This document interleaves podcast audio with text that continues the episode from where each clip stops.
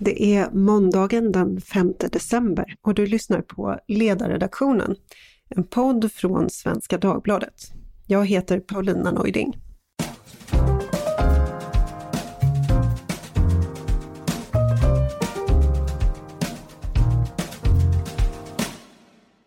Och temat för dagens podd är sexualbrott. Vi ska djupdyka i den svenska sexualbrottsstatistiken tillsammans med Stina Holmberg som är forsknings och utredningsråd på myndigheten Brottsförebyggande rådet, BRÅ. Välkommen hit Stina Holmberg! Tack! Vi eh, ska komma in på våldtäktsstatistik och annat, men först är jag förstås nyfiken på dig och din bakgrund. Eh, vad gör ett forsknings och utredningsråd? Jag är en form av senior utredare som både bedriver egen forskning men också läser andras manus och, och står till förfogande för ledningen. Och vad har man för utbildning då? Om man är, jag är, disputerad i kriminologi. Sen mm. har jag jobbat många år på BRÅ. Hur, hur många år, vågar du säga 20 det? 20 år.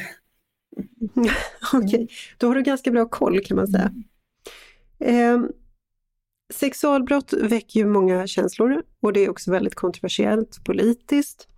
Eh, vad är den vanligaste missuppfattningen du stöter på? Jag skulle nog säga att den största missuppfattningen är att man löper risk att utsättas för överfallsvåldtäkter i större utsträckning än vad som i realiteten är fallet.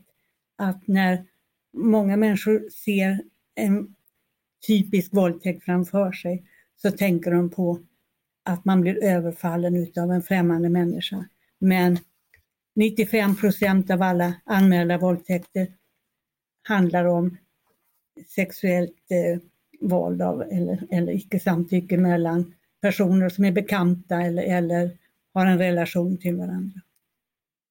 Mm. Jag tänkte faktiskt att vi skulle återkomma till det där med överfallsvåldtäkter och hur vanliga de är. Men eh, jag tänkte börja med en sammanställning som Brå publicerade i oktober över sexualbrotten 2021. Eh, vad är de viktigaste punkterna att känna till där?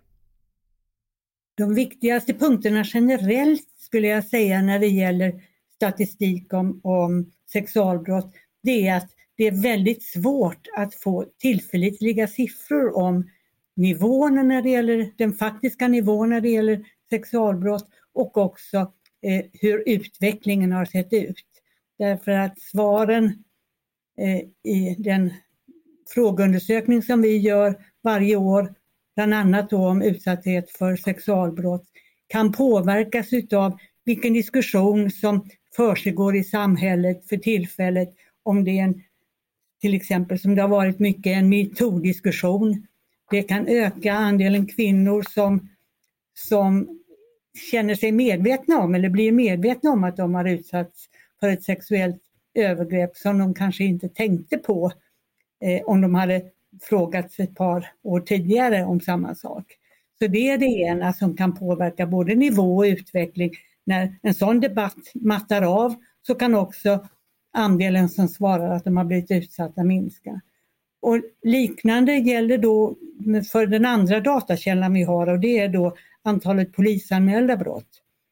För att där kan det som man kallar för mörkertalet variera väldigt över tid.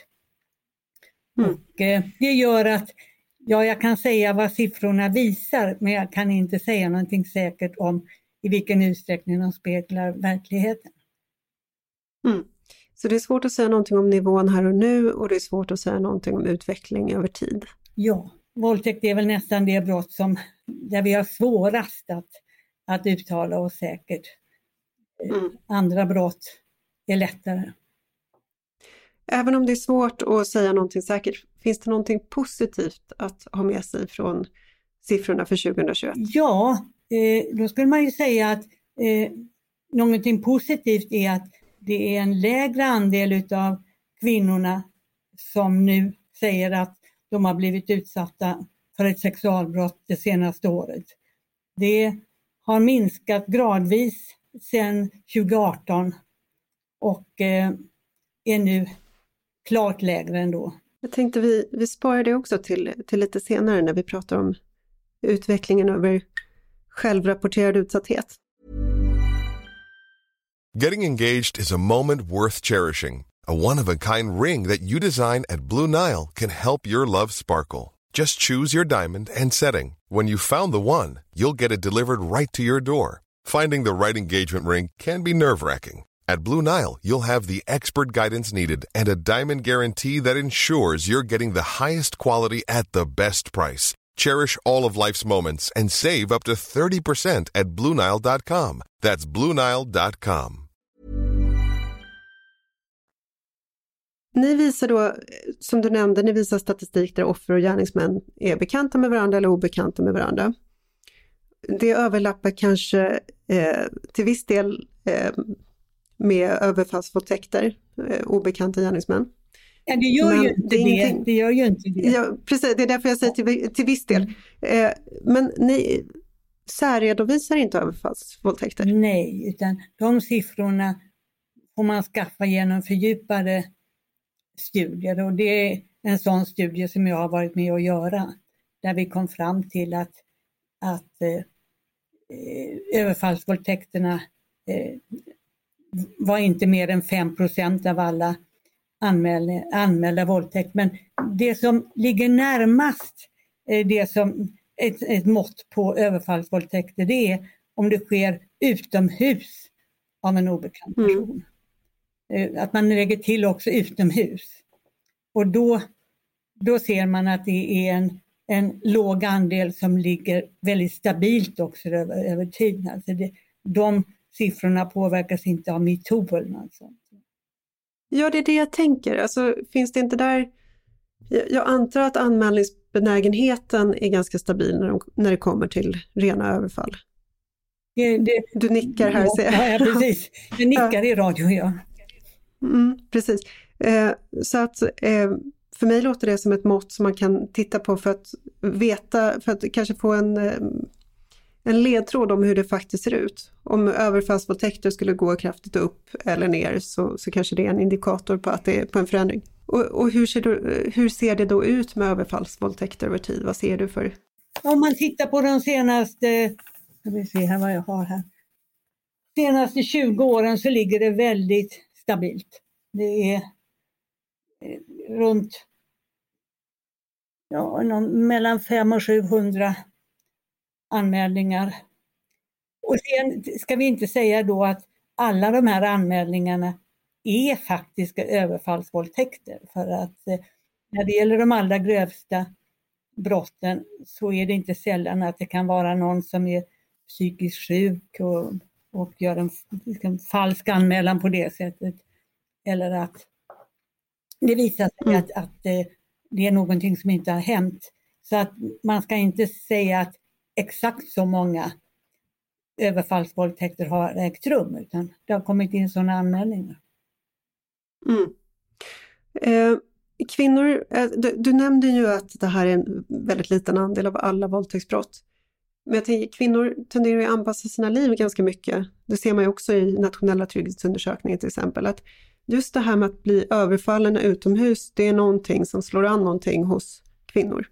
Eh, är inte det ett skäl att ändå särredovisa det här och berätta hur, statistik, eh, hur statistiken ser ut? Jag håller helt med och där har vi säkert en, en pedagogisk uppgift eh, i framtiden att, eh, ständigt påminna om detta. För eh, mm. det skulle vi kunna göra mera. Jaha, nej jag menar inte så, utan inte, att, inte påminna om att det är en liten andel utan berätta eh, det som du nämnde nu, hur, hur anmälningarna utvecklas över tid.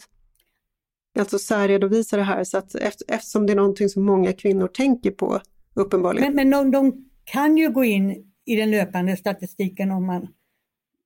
Vår statistik finns ju tillgänglig på nätet och där kan de se att det som liknar en överfallsvåldtäkt, alltså av en obekant utomhus, ligger stabilt. Obekant utomhus är det man ska leta ja. efter då?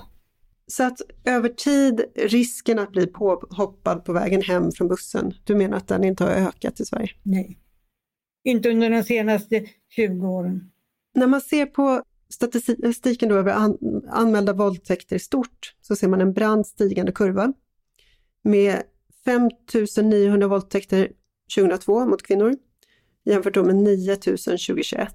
Så det är en ökning med lite mer än hälften. Vad är det som har hänt där? Jag tror att det är flera samverkande faktorer som främst handlar om en kombination av metoo som eh, har fått en, en effekt eh, som kan hända har hållit i sig. Det är det ena. Och det andra är att vi har ju fått en samtyckeslag eh, på sommaren 2018 och den bör ha haft effekt för att det är ju en vidare definition på våldtäkt idag än tidigare så att det är inte, om man säger, det är rimligt att det också då leder till att när en kvinna kommer in och berättar om vad hon har utsatts för så registrerar polisen det nu som våldtäkt medan det tidigare kanske eh, registrerades som ett lindrigare sexualbrott.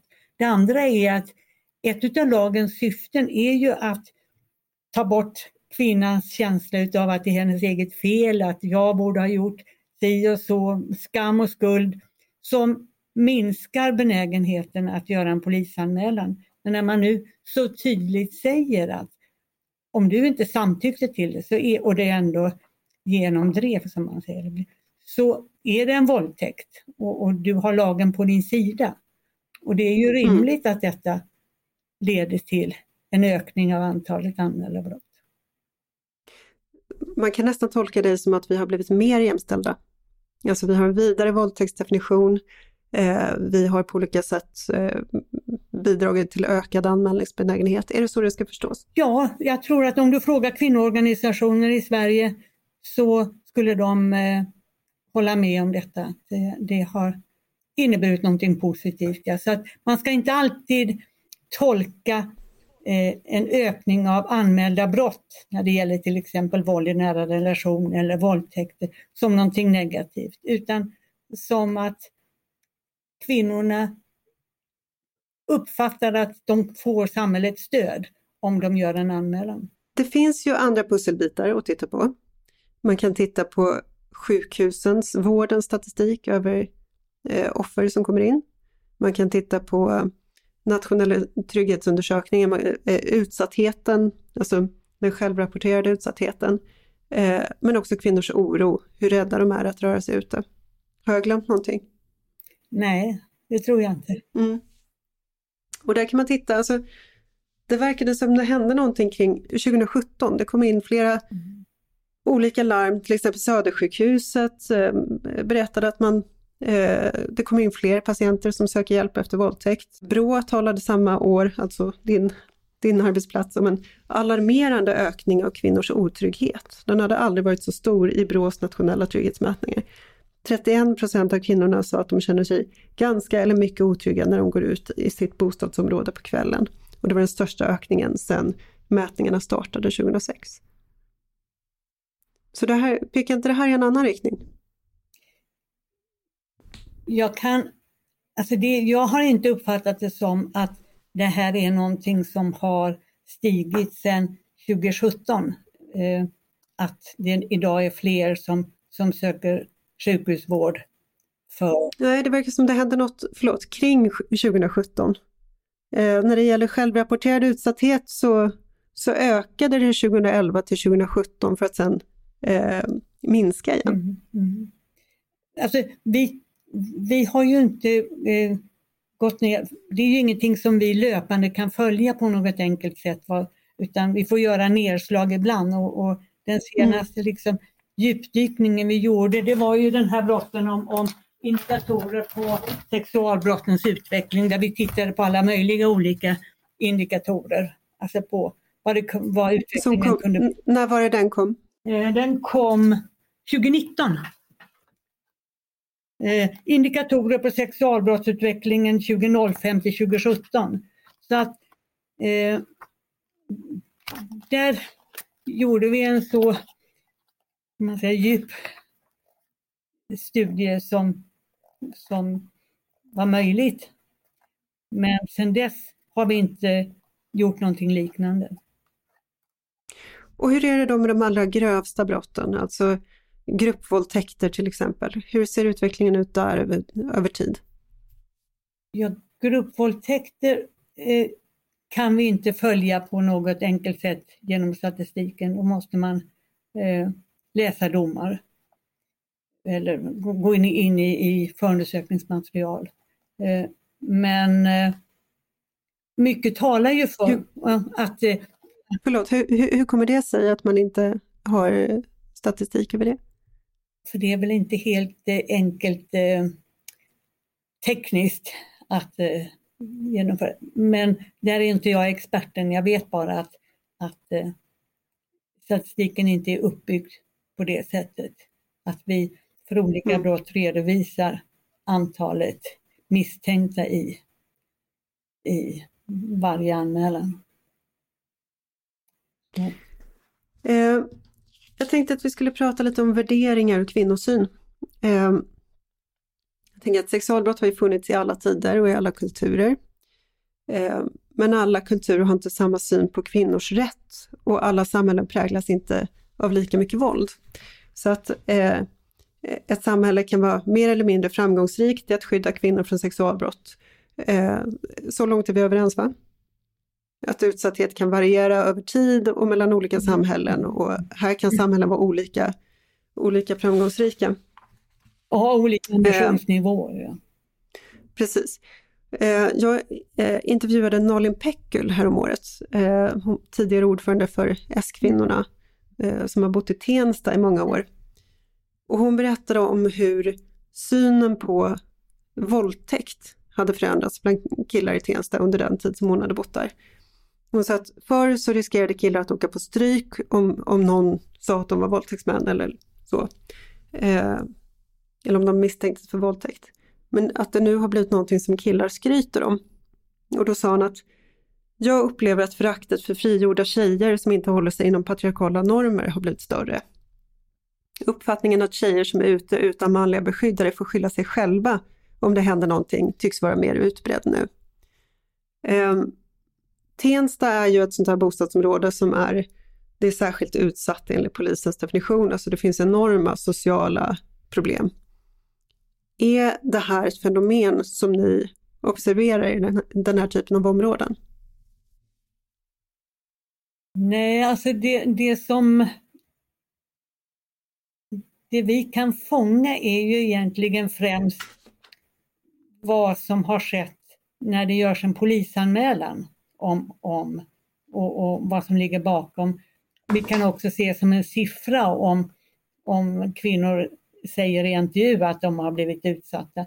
Men den typen av normer har vi inte lika bra, kan man säga, koll på. Det, jag har inte hört liksom de signalerna att eh, det här skulle vara liksom en samhällsförändring, att killarnas normer i socialt utsatta områden när det gäller tjejers rätt och, och, och, och sexualitet, att den skulle ha blivit värre. Men, men... Det finns ju normsammanbrott på andra sätt i sådana områden. Alltså det finns en radikalisering, det kommer larm om moralpolisen, så finns det den här extremt hårda patriarkala gängkulturen eh, som jag antar är också här, är ganska sexistisk. Eh, är det här någonting som ni tittar på inom Brå? Ja, vi har inte med specifik inriktning just på sexualbrott, men, men kvinnors situation i socialt utsatta områden. Och, och, och det har ju tagits upp i, i en studie om, om, om brottsligheten i socialt utsatta områden. Eh, så att, mm. Eh, men, men eh, det har inte varit med vinkeln att alltså, skulle det vara så då att, att killar eh, i större utsträckning tycker att det är okej okay att, att våldta tjejer? Ja, alltså det här är en anekdot av en person som förvisso är väldigt insatt, men jag föreställer mig att när man har så omfattande normsammanbrott i sådana områden, liksom en maffiastrukturer och klanstrukturer som börjar styra och, och eh, stenhård brottslighet, allt det där, då skulle jag vara intresserad av att veta, ja men vad händer med kvinnornas rättigheter? Mm. Vad händer Alltså, med kvinnors sexuella det integritet? Det, därför skulle vara min första Ja. fråga. Nej, för att Mm. om man bara liksom eh, tänker lite fritt så, så är ju ditt resonemang rimligt men det hör väl också till en del av de där kulturerna, någon slags hederskultur. Att, Ja, att eh, det finns eh, en bild, alltså att man, i släkten så värnar man eh, tjejernas oskuld och, och, och liknande. Så att eh, det, det, det kanske finns någonting kluvet i detta för att eh, en hel del utav de här tjejerna, åtminstone de som lever i hederskulturer, de lever ju väldigt, kan man säga, ofritt och hamnar i mindre utsträckning i den situationen där risken för våldtäkt blir större. Som tjejer, eh, svenska tjejer som ofta kan dricka ganska mycket när de är ute och festar och, och, och eh, försätta sig i situationer där risken är stor. Så att eh, jag, jag, jag kan tänka mig att det är liksom olika eh, riktningar. Ja, ja, precis, jag kan föreställa mig att man då eh, många flickor i, som lever i hederskultur är väldigt hårt hållna. Men att de som inte eh, Mm. lever på det sättet uppfattas då som fallna på något sätt. Ja, Mm. precis. Så att de då är, är, det är lovligt Mm. gods då på ett annat sätt, enligt den logiken. Ja, jag, Du, jag, jag- liksom jag jag har skulle- ingen egen empiri men, men, eh, Mm. dina resonemang verkar ju Frågan är värd att ställa i alla fall, absolut. tycker jag. Mm. Det finns också andra bilder av utvecklingen när det gäller eh, att eh, anklagas eller så för att vara våldtäktsman i Sverige idag. För att jag har fått en hel del samtal från mammor, inte då från Tensta men andra mammor som är helt olyckliga över den situation som deras söner har hamnat i när de har blivit anmälda på som mamman beskriver det, ett, ett eh, orimligt sätt. Att det har varit någon konflikt med tjejen eller som har lett till en som mamman uppfattar som falsk anmälan.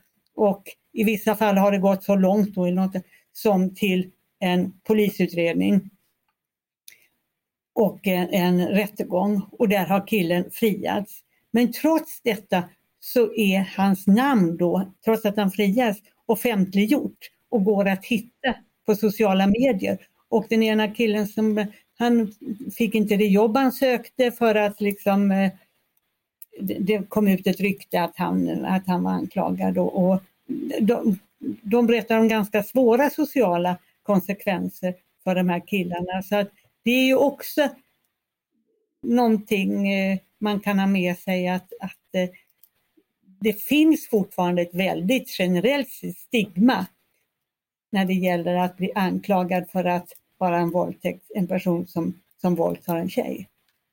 Tack och lov. Men, och, och sen så leder det då till personliga tragedier när folk blir eh, falskt anklagade, vilket förstås också inträffar. Och det är viktigt att veta att det är, man kan inte utan vidare bara tro på alla som säger att de har blivit utsatta. Eh, men problemet är ju de här fickorna i samhället där samhällets normer eh, bryter samman. Det var det jag var lite intresserad av. Mm. Nej, men du, du, du Ehm. reser en viktig fråga som jag tyvärr inte kan svara på. Mm. Du, jag tänkte vi skulle uppehålla oss vid, vid frågor som rör segregation, integration och så vidare. Eh, migrationsåret 2015, det slutade vi ju som vi vet med massövergrepp i Köln på nyårsnatten. Det var flera hundra män som attackerade en stor mängd kvinnor och även barn i grupp. Eh, dagarna och veckorna efter det så kom det larm om liknande saker här. Det var badhus, det var nyårsfirandet i Kalmar bland annat, där 30 tjejer sa sig ha, har blivit utsatta. Eh, sen så kom rapporterna om festivalen We Are Stockholm, där man hade fått skicka ut 200 eh, killar eller unga män. Eh, och, och man pratade om ett chockerande nytt fenomen med män som opererar i grupp. Vad tänkte du när de här larmen kom? att det där är någonting man måste titta närmare på vad det, vad det handlar om. Och, eh, det togs väl upp, det var inte jag som skrev den här indikatorer på sexualbrottsutvecklingen, men, men eh, den typen av eh, händelser togs också upp i den där eh, rapporten. Det, det har väl kommit lite olika, eller har jag fel, olika eh, grad av bekräftelser på vad det var det, vad det... Alltså i Köln vet man alldeles säkert att det var, att det var eh, migranter, de allra flesta, en stor del i alla fall, eh, helt nyanlända. Så det var svåra problem att utreda eftersom man inte visste vilka människor var. Eh, det saknades identitetspapper på många. Eh, nej men jag, jag, tittade lite på det och, och, det, det var en kraftig ökning just av den typen av, eh, av eh, anmälningar 2017. Eh, det, de gick inte närmare in och, och läste själva anmälningarna men eh, de, de, kunde se att det ökade kraftigt och att en del utav det kan ha berott, alltså ökningen i anmälningar kan ha berott på att polisen gick ut väldigt starkt och sa att, att eh, så fort ni utsätts för någonting, anmäl det till polisen. Mm. På ett sätt som de inte hade gjort tidigare. Men, men att det var något fenomen som eh, var ute vid den tiden som, jag, som vi inte haft möjligheter att, att titta närmare på eh, varför det uppstod och varför det sen eh, gav med sig.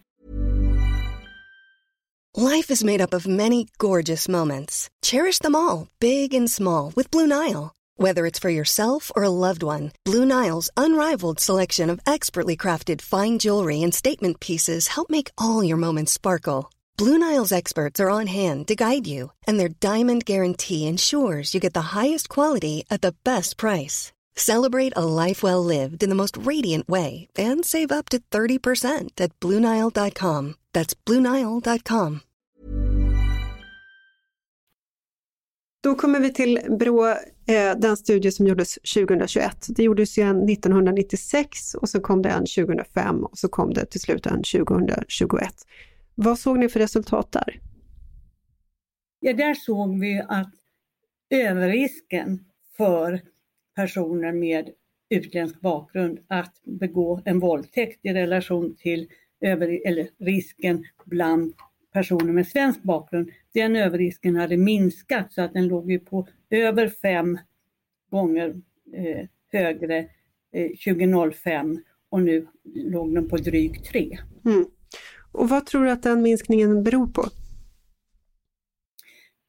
Den beror på att anmälningar om misstankar om våldtäkt har ökat generellt eh, i samhället men den har ökat kraftigare bland personer med svensk bakgrund eh, än bland personer med utrikes bakgrund. Just det, och då är det, det är mm. Mm. Då är det svenskfödda med två svenskfödda föräldrar, där har andelen ökat när det gäller bland annat våldtäkt och andra sexualbrott.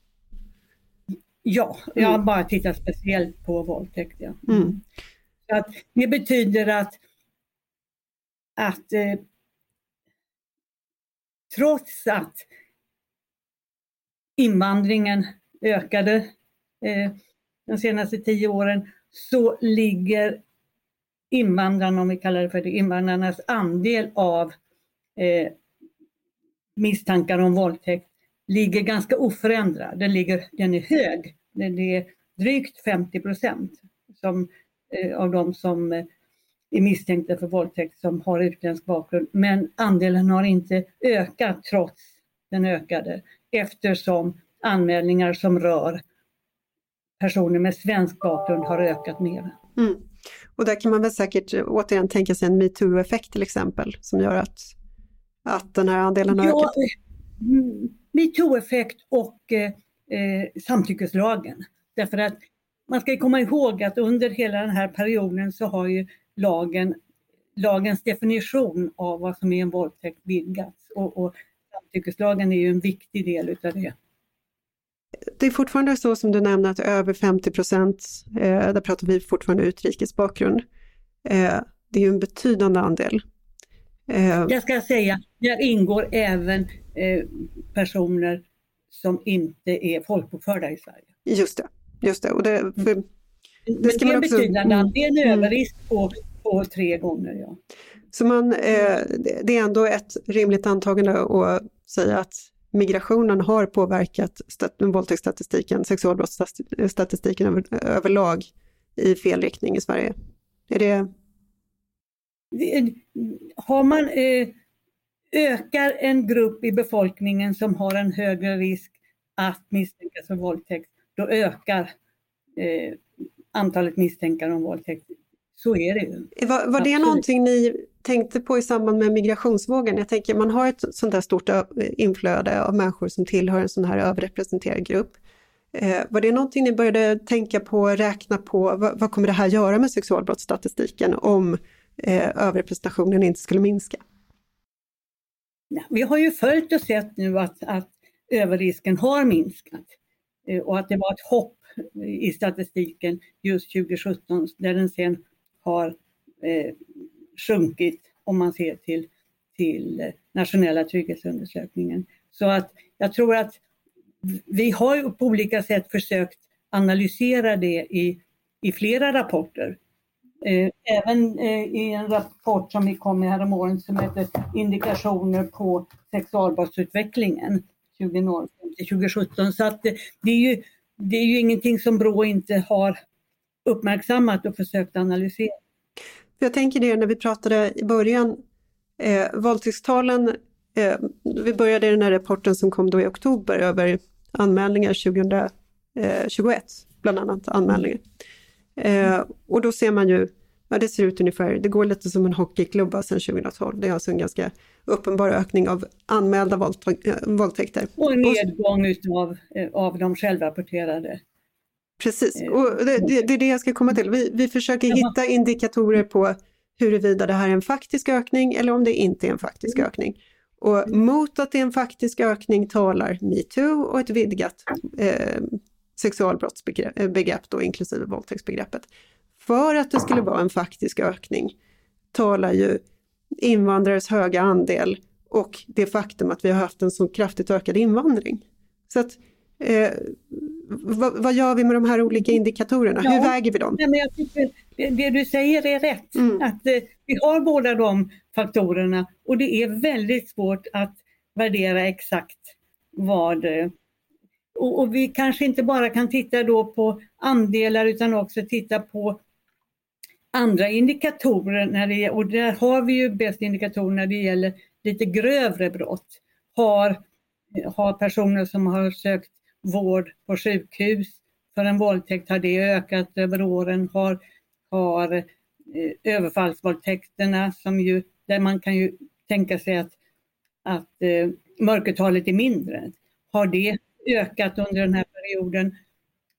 Men också liksom rä, räkna på vad, vad, olika faktorer teoretiskt sett kan, kan få för effekt. Och, och, det, som du säger i början så är det ju så att, att Får man en större grupp i befolkningen, en grupp som ökar, som har en högre benägenhet att vara misstänkta för våldtäkt, ja då kommer ju den siffran att öka. Det, det är ju, Just det, men, det är... men tillbaka då till sjukhustalen och de allra grövsta brotten. Hur ser statistiken ut där, bara så att lyssnarna hänger med? Det, det ligger väldigt stabilt. Det ligger stabilt. Alltså, så att det här... Ja, det är inte, inte så att, att det är, är fler med grova skador eller med skador av en våldtäkt har ökat över tid eller att överfallsvåldtäkten har ökat. Hur är det då med grupp, eh, gruppvåldtäkter? Där har man ju länge talat om en ökning. Ja, jag kan inte svara på det tyvärr eftersom eh, vi inte har någon eh, statistik om gruppvåldtäkter tyvärr att det inte går att få fram de uppgifterna. Så att det, det kan jag inte svara på. Även det Ja, jag kan inte säga annat att jag inte kan svara på det. Och det eh, finns ju heller inga andra studier som jag känner till som visar utvecklingen på det. Men det är ju, det är ju verkligen ett, ett eh, fruktan, alltså, gruppvåldtäkter och överfallsvåldtäkter är ju fruktansvärda brott och det jag tror är viktigt att liksom se om vi nu, om vi nu har ett sådant brottsproblem, vad kan då rättsväsendet göra för att avskräcka från att sådana här brott begås? Så det är väldigt viktigt att polisen har resurser att utreda och verkligen lagföra de här brotten för de klassas ju som grov våldtäkt och leder till stränga straff och kan man liksom få de här personerna straffade och hamna i fäng på långa fängelsestraff så tror jag att det kan ha en generellt avskräckande inverkan. Mm, men där, där är vi ju tillbaka i det normativa, hur ska vi förhålla oss? Man kan ju också säga att man inte ska ha eh, lika höga, höga migrationsnivåer, det vore också ett annat sätt. Ja, nej, men jag bara utifrån alltså, vilka migrationsnivåer vi ska ha är kanske en fråga att ställa till politikern men utifrån mitt sakkunskapsområde så tittar jag på vad kan rättsväsendet bidra med? Och då tror jag att liksom lagföringar eh, är viktiga. Okej, okay, så lagföring ingår liksom i, i verktygslådan? Eh, ur, ur din horisont, men inte den andra? studier ja. kring detta de senaste åren. Yes. Eh, vi pratar om de grövsta brotten som indikator. Det slår mig också att vi, vi pratade i början om eh, relativt eh, inte lika allvarliga brott, alltså de här eh, sexuella trakasserierna i offentligheten, eh, We Are Stockholm och så vidare. Eh, det, det, var ju så märkligt kring dem, alltså män som plötsligt agerade i grupp och som det kom rapporter från Uppsala till exempel om att tjejer trakasserades av, av män i stora grupper på stan. Det kom rapporter från badhus, från festivaler och så vidare. Eh, kan de här mindre grova men märkliga, konstiga, aparta brotten, eh, kan de också vara en indikator på huruvida vi har en faktisk ökning av den här typen av brottslighet? Huruvida de är en indikator i större bemärkelse har jag lite svårt att, att se kanske, men det, det jag vet är att, eh, att bland annat Brå har deltagit i, i ett projekt för att eh, minska den här typen utav eh, och att det har gett väldigt goda resultat. Ett projekt i Stockholm eh, utvärderades och såg att, att det, det minskade kraftigt och, och, det projektet fick också pris i, i den europeiska brottsförebyggande tävling som görs varje år. Så att det betyder att, att det, gör, det går att göra insatser och, och att, att eh, jag inte kan uttala mig om exakt vad, vad, vad innebörden på längre sikt var av, av mm. den där... Kan inte du berätta om, om den här eh, metoden? För man pratade ju mycket i samband med det här så sa man att man skulle inte eh, informera då huvudsakligen på hem för ensamkommande killar. Eh, är det det som har fått pris? de här informationskampanjerna eller är det någonting annat?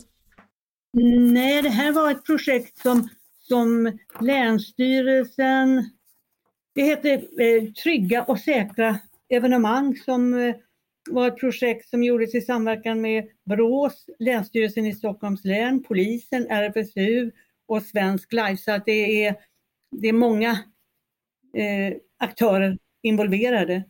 Och eh, det viktiga var att man, man, man eh, tillsammans skapade en lägesbild utav vad, vad, vad innebar det här och att man gjorde det specifikt för varje plats och sen eh, eh det kunde variera vilka, vilka konkreta insatser som vidtogs men att det minskade kraftigt de sexuella ofredanden på de här festivalerna. Och det det, det, går att, att, läsa om på Brås hemsida. Det var, det vann, projektet vann pris.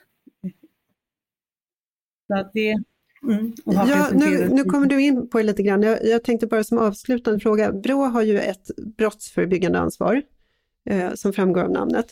Hur väl tycker du att ni har lyckats med ert förebyggande uppdrag när det gäller våldtäkter och andra sexualbrott? Är det, är det, finns det någonting där ni har, du nämnde en sak, finns det något annat där ni har lyckats bättre? Kanske blir lite ordrikt då eftersom det här ja, är det går en... jättebra. Det... Ja, för att det man, det, det man kanske ska säga först det är att Eh, Brås brottsförebyggande ansvar innebär att vi ska bidra med kunskap till det brottsförebyggande arbetet. Både att skaffa fram kunskap och att sprida den. Sen det praktiska arbetet ligger inte på BRÅ utan det ligger på andra aktörer. Både på nationell nivå och på kommunal nivå med lokala brottsförebyggande råd och så. Eh, och då kan man ju säga att våldtäkt det är ett prioriterat område för BRÅ, har varit i flera år nu. Och det finns faktiskt inte, när det gäller att producera kunskap, det finns inte något brottsområde som vi har eh, studerat lika mycket eh, som våldtäkt under de senaste åren. vi har skrivit fem olika rapporter, bland annat om hur polisen kan arbeta bättre med att, att eh, utreda och klara upp brotten. Vi har tittat på fungerar samtyckeslagen som den bör göra och, och hur kan man nå ut med, med budskapet som, som samtyckeslagen bygger på. Vi har tittat på var Sverige ligger i fråga om våldtäkt när det gäller andra europeiska länder. Är Sverige det värsta landet eller vad, vilka faktorer kan påverka? Och då kommer vi till frågan, har vi lyckats? Och då måste jag ju svara nej, för, för det är ju fortfarande en stor mängd kvinnor som utsätts för våldtäkt varje år. Och det är ju på samma sätt som när det gäller våld mot kvinnor generellt. Det är ett stort samhällsproblem men det är inte lätt att komma till rätta med. Och vi tittade till exempel för en tio år sedan på en miljardsatsning från regeringens sida för att minska våld mot kvinnor inklusive då sexuellt våld. Och det vi främst alltså såg som det främsta resultatet det var inte att man såg att, att anmälningarna gick ner på de ställen där man jobbade bra utan på de ställen där man jobbade bra, det var där som anmälningarna gick upp. Så att liksom, ja, man lyckades öka anmälningsbenägenheten, att få kvinnor att, att tycka att det är meningsfullt att anmäla det och, och ha det förtroendet för rättsväsendet. Men i vilken utsträckning det faktiskt minskade våldet och det sexuella våldet mot kvinnor, det, det är fortfarande mer osäkert. Och, och, vi har ju den svårigheten som jag nämnde för dig tidigare, att det är svårt att mäta utvecklingen utav våldtäkter oavsett om man tittar på anmälningar eller om man tittar på eh, årliga studier som vi gör om där kvinnor får svara på om de har blivit utsatta för våldtäkt eller sexualbrott. Så det, det, det är inget lätt område men jag kan säga att det, vi prioriterar detta område. Då får jag tacka dig så mycket Stina Holmberg för att du kom hit och pratade med oss. Tack själv! Tack så mycket till dig som har lyssnat på det här avsnittet av Ledarredaktionen. Jag heter Paulina Neuding och vår producent var som vanligt Jesper Sandström. Ni får hemskt gärna höra av er till oss med ris, ros eller förslag på vad vi ska ta upp härnäst. Glad advent och vi hörs snart igen.